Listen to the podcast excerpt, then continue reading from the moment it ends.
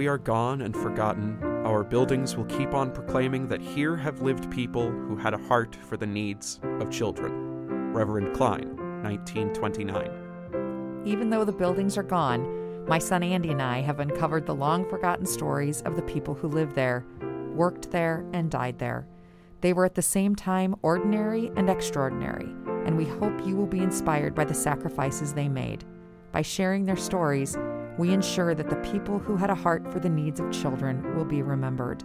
Welcome to the Homes. My name is Karen Thalaker. And I'm Andrew Newell. We're your hosts as we explore the challenges and joys of life at an institution housing orphans and old folks in rural Iowa during the year 1929.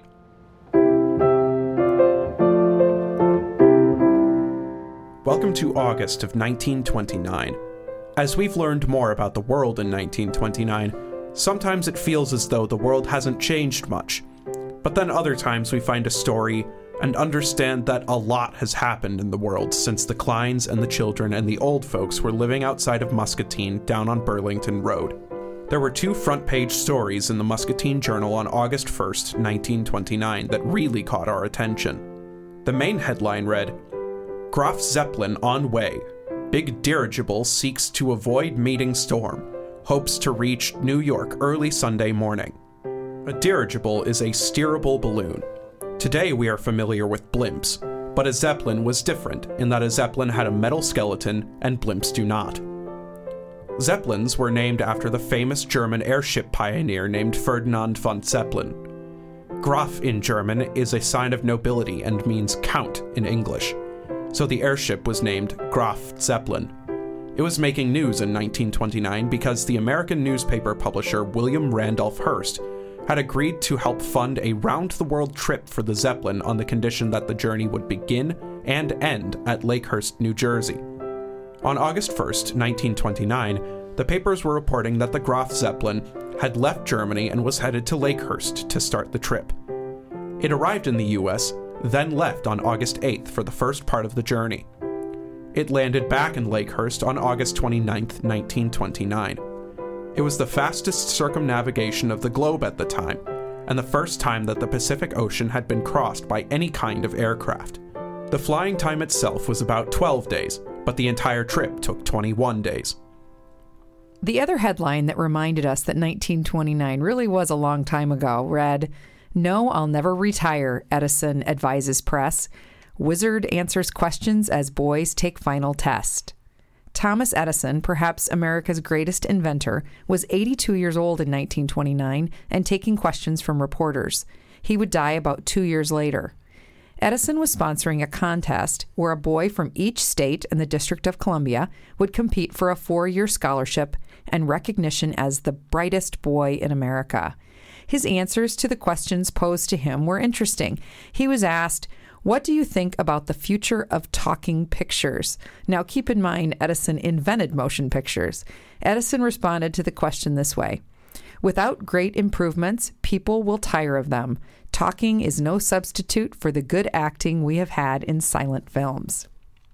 Another question is there not a danger of serious unemployment if so much weight is laid on college and technical education and too many are turned out for the requirements of industry? Industry is getting so complex, Edison said, that there is an immense shortage of the right kind of men to manage affairs. This is getting more serious every day as science discovers new phenomena. And how about this?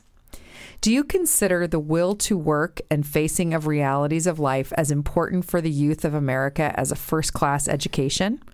He responded this way There are three things that ensure success ambition, imagination, and the will to work. Of these, the will to work accomplishes the most. Education of the right kind gets quicker results.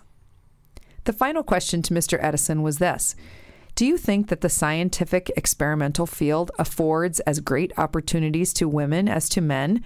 And why were girls not included in this contest? Edison responded, Nearly as great.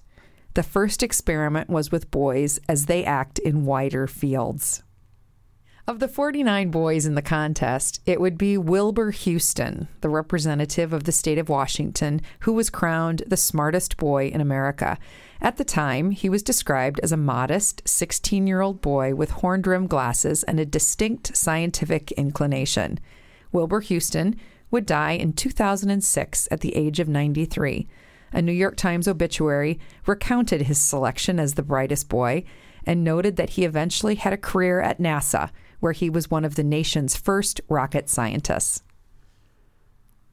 The Homes newsletters from the first several months of 1929 had been filled with such urgent pleas for money, it appears that, although still in desperate need of funds, maybe the editor and Reverend Klein thought after a successful Orphans' Day celebration, they needed to give their readers a break and take a more positive tone, at least for the time being. The front page of the Messenger newsletter for August had an essay entitled Bubbles, it was written by an author named May Lounsbury Wells. The newsletter would often contain articles from other publications. The author, Miss Wells, appears to be most well known for a biography entitled Boy of the Woods about John James Audubon that was directed to younger readers. In trying to figure out where the editor of the Messengers would have found Miss Wells's Bubbles essay, we ran across a publication from 1927 entitled The Welfare Magazine. It appears to have been printed by the Illinois Department of Public Welfare on a regular basis and included articles about social work and social welfare. The essay Bubbles was included in a 1927 issue. Perhaps the editor of the newsletter, or Reverend Klein, or someone else affiliated with the Homes read it and thought it would make a nice addition to the newsletter. Bubbles, just like so many other examples we found, illustrates that although much has changed in the world since August of 1929, much has stayed the same. Bubbles by May Lounsbury Wells. Man is forever blowing bubbles, tremulous bubbles full of iridescent dreams. Were this not true, life would be a weary, irksome grind.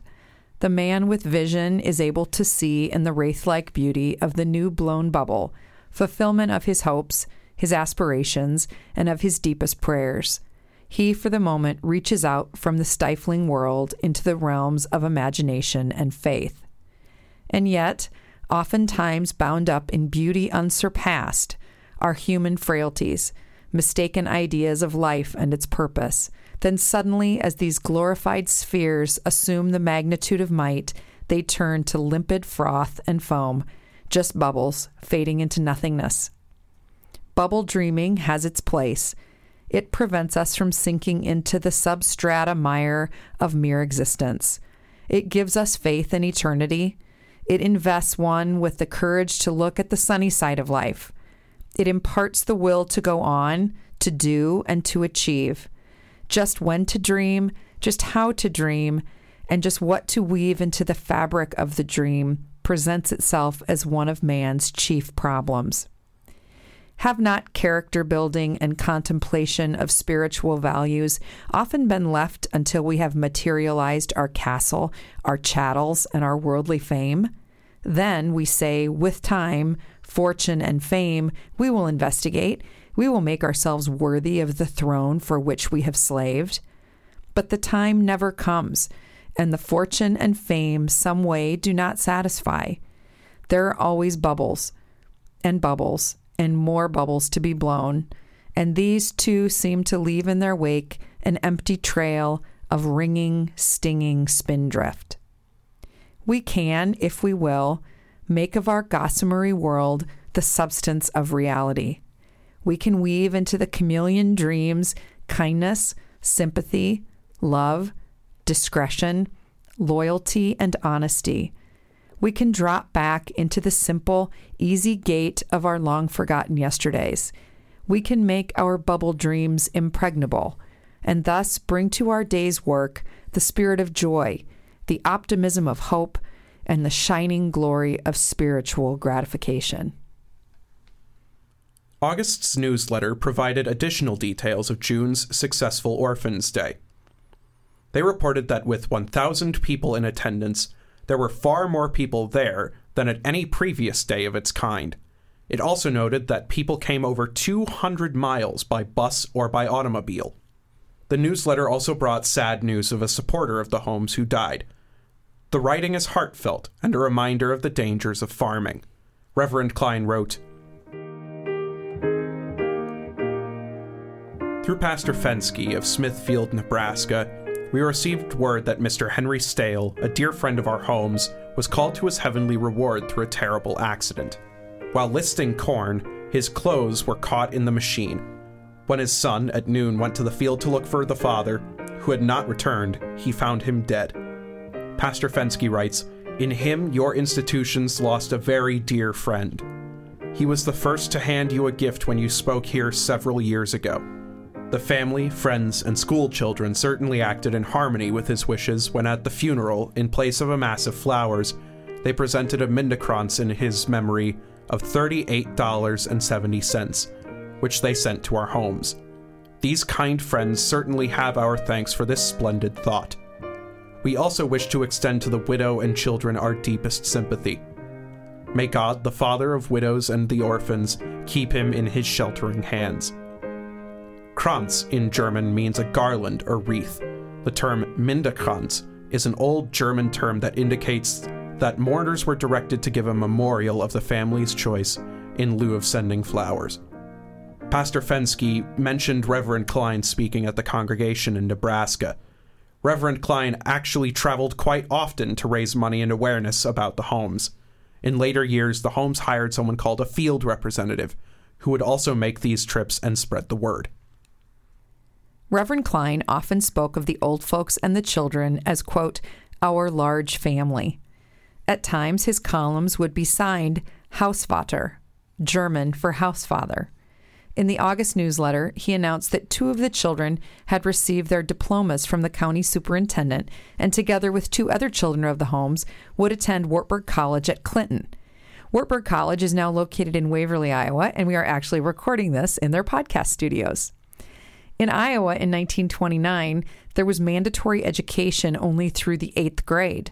To attend high school or college, the children would have to pay tuition. If they could find a donor or a family member to pay, the child could attend. Otherwise, the children's schooling would stop after eighth grade and they would continue to live at the homes until they turned 18. When we read about certain stories or happenings in the home's newsletters that only get a brief mention, we sometimes get curious and follow up to see if we can uncover more of the story. That's what happened with the August newsletter when Reverend Klein wrote about a special day for the children. Here's what he wrote The White Star Bus Line gave 34 of our children a fine treat recently when they took them for a ride through Muscatine in one of their new buses. The Pearl City Ice Cream Company gave each child an Eskimo pie at the end of the trip. Then came another treat Recently, 28 airplanes were here at the Muscatine airport. A group of our children were permitted to go down and view them and were overjoyed when Mr. E.K. Campbell of Moline, manager of the oldest flying organization, took them all for a ride in the mammoth trimotor Ford plane over Muscatine and our own homes. We certainly are more than glad that these organizations are helping to bring a little joy to the hearts of these children. May God bless them. The businesses and civic organizations in Muscatine, time and time again, remembered the young and old at the homes. Whether it was tickets to the circus or a movie or providing treats from a bakery, they did not forget the homes. The bus companies were especially important because the homes were located outside of town and transporting a large number of children was difficult. What got our attention in this story, though, was the reference to the airplanes. Reverend Klein wrote that there were 28 airplanes at the Muscatine airport. This brought to mind several questions, such as when did Muscatine get an airport? Exactly what would that have looked like, and why would 28 airplanes have been there? That seemed like an awful lot of planes to us. It was only 26 years before that that the Wright brothers flew their plane at Kitty Hawk, North Carolina in December of 1903. In 1929, you had the Graf Zeppelin on the front page of the newspapers. Aviation was new and exciting and becoming more and more accessible to average people. Many newspapers even had a special section of the newspaper devoted to aviation news. Iowa, it turns out, has a long aviation history filled with some of the most famous aviation pioneers. Amelia Earhart moved to Des Moines when she was young and actually saw her very first airplane at the Iowa State Fair in 1907 when she was only 10 years old. Charles Lindbergh flew in and out of many Iowa locations, and in 1927 visited several cities in Iowa to promote aeronautics. Iowa City, which is only about 40 miles from Muscatine, had Iowa's first airport in 1918. But keep in mind, these weren't airports in the way we think of them now. There were no Starbucks or duty free shops. Most of the airports were really just fields that were designated for airplanes to land on.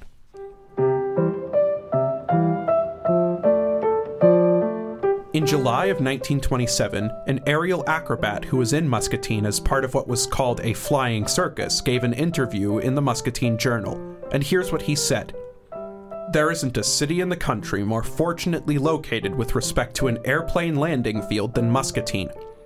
The speaker was E.V. Birdie Brooks, aerial acrobat in town with the Jewel Flying Circus. What are your big industries in Muscatine? The sash and door companies, gravel companies, and the button industry. All of them have or have had men on the road. Think what air transportation means to the traveling man. Instead of covering one state, he can now cover five if he travels by plane. It will increase his territory by that much, and in addition, he can get to a place when the occasion demands, within a short time.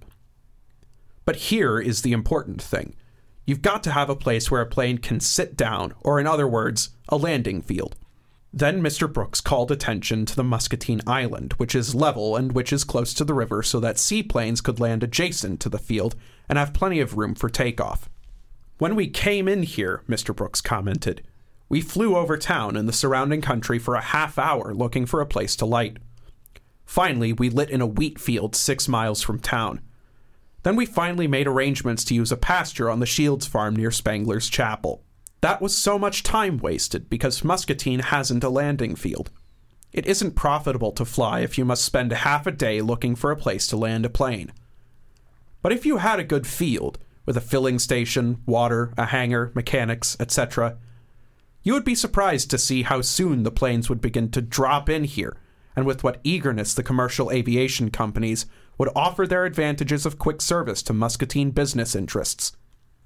Muscatine Island offers an ideal place for a field. It should contain 80 acres, with a north and south and east and west runway, which should be kept in good condition. The rest of the field could be sown to alfalfa and thus pay a dividend. Commercial aviation is developing fast, and if any city or town wants to share in it, a landing field is the way to start the article concluded. After which, Bertie went up for a view of Muscatine, riding on top of a plane. Bertie was evidently something to see. An advertisement for the flying circus said, Don't fail to see Bertie Brooks, king of all daredevils, who performs on trapeze below plane and hangs by his teeth. A group of investors took Bertie's advice, though, and formed an airport corporation in 1928 to develop a landing field in Muscatine. And Muscatine was placed on the Chicago to Dallas airmail lane that year. In 1929, Muscatine's airport was really more of a landing field. So, again, the question why would there be 28 planes there, as Reverend Klein described? After a little digging, it turns out Muscatine was a stop on the second annual Iowa Air Tour. Up to 40 planes were on the 18 city tour, and there was a $5,000 cash prize and gold trophy awarded for races and other events. It was covered in great detail by the Iowa newspapers and included both male and female pilots. The gentleman Reverend Klein mentioned who took the children for a ride E.K., also known as Rusty Campbell of Moline, was an early aviation leader in the Midwest. And the plane Reverend Klein mentioned, the tri-motor Ford plane, is sort of a famous plane. The Ford company produced a total of 199 of them from 1925 to 1933. It was also called the Tin Goose. If you've seen Indiana Jones and the Temple of Doom, they fly a Ford tri-motor plane in that. There's even a photograph in the Muscatine Library collection that we think shows the crowd gathered around the Ford Tri Motor on a grassy field on the day the air tour visited Muscatine. How wonderful that the children could go for a ride in it, and how unforgettable that must have been.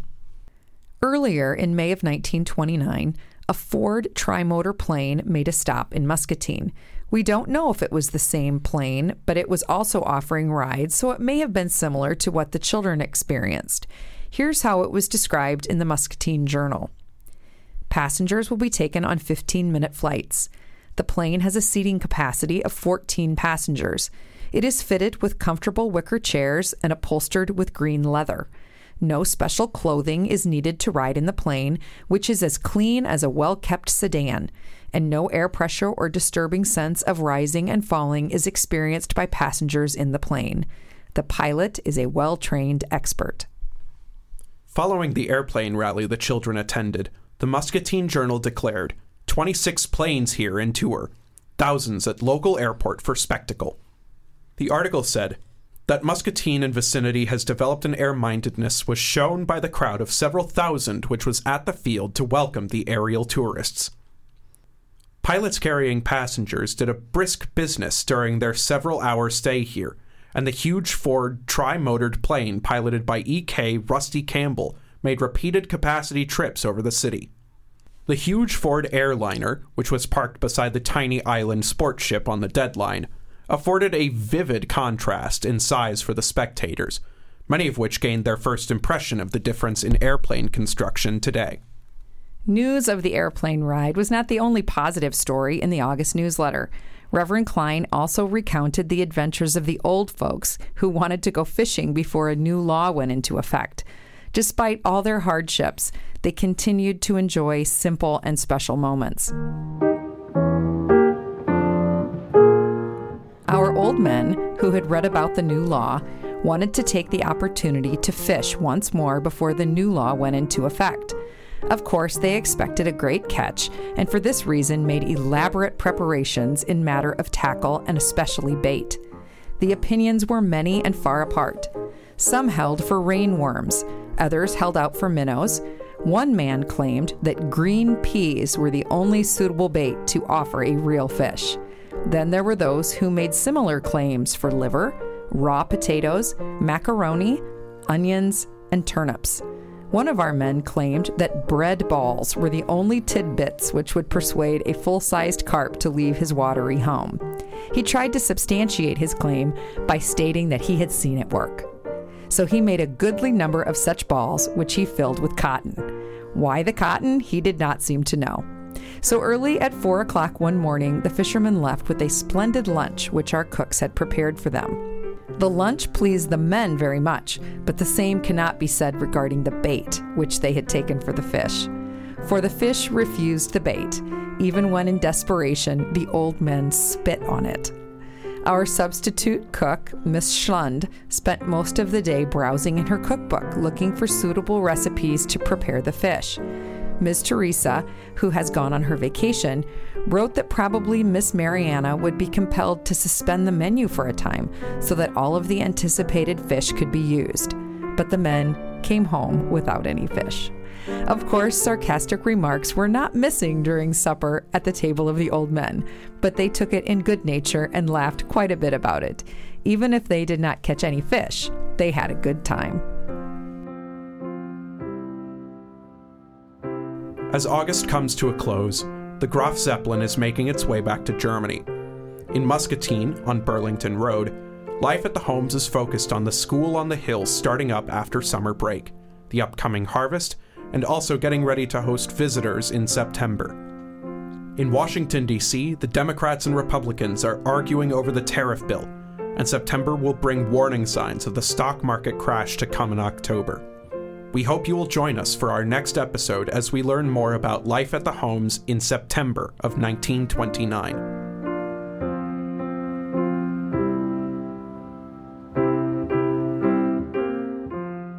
This podcast was researched and hosted by Andrew Newell and Karen Thalaker, and sound was edited by Robert Newell. Special thanks to Wartburg College in Waverly, Iowa for the use of their podcast studio. If you have additional stories and information about the Lutheran homes of Muscatine from 1921 through 1941, please send us a direct message on our Instagram at Life at the Homes.